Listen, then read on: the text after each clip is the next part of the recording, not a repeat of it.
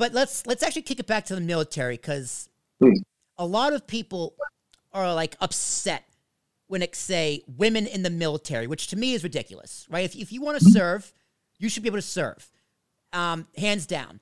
And now, in in your experience, um, in were there any women in your boot camp in your training camp? Like, what what how have you have you experienced women in your military expertise, like in your military experience? Yeah, for sure. So in boot camp specifically, we have what's called sister flights. Okay. So we'll be in the same building, just separate parts. You know, it's like a male side, female side of the dorm. And there's male and female instructors on both sides. You know, I had many females um, cuss me out in the middle of everybody. And so it goes both ways when you're in basic training. Um, outside, it's very, much more uh, job specific. So for sheet metal specifically in maintenance world, I would say the ratio is probably close to 85 15, 85% males, 15% females. Is it very physically demanding your that job? Absolutely. Yeah. So okay. my knees and wrists, my knees and wrists took the bulk of it, you know, just mm-hmm. bending down onto a metal aircraft for hours and hours a day. Uh, or even standing to do the job. And then on top of that, you know, my wrists. So we use a rivet gun, and basically, I don't know if you're familiar with the motion, but it's a piece of metal, tiny metal piece that you're shooting to squeeze two pieces of metal together. Yep. So the motion is essentially gun, gun going this way, and you have a bucking bar on the backside that's squishing it to flatten it.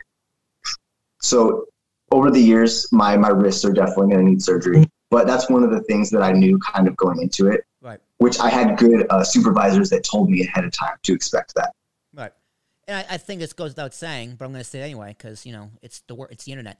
If woman if a woman can do that, woman wants to do that, woman can handle that physically demanding challenge, she should be allowed to do that.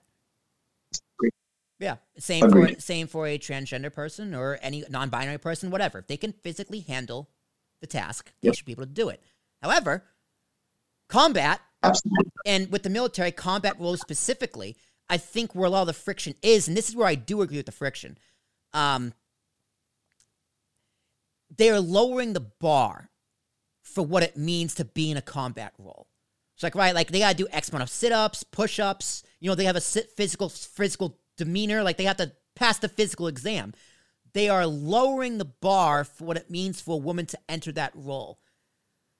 That's a problem. Absolutely. That is a problem. I think yeah. that's a problem. Because and it goes both it's ways. Combat. It does go both you know, ways. Like I can't I I'm saying as a man who cannot pass that oh. test. I can't do it. I have a bad right. shoulder. I got Crohn's disease. I got asthma. Like I'm just, I, I'm not in shape at all. There's, there's definitely women out there who'd be, who'd score better on that test than me. But neither of us should be in that yeah. combat role if we can't pass the test.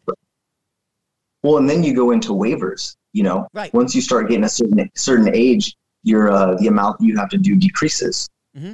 which, understandably, to a point, but then you get into, oh, I sprained my ankle six months ago. I'm not going to have to do the run. All I got to do is the sit ups and push ups, and I pass.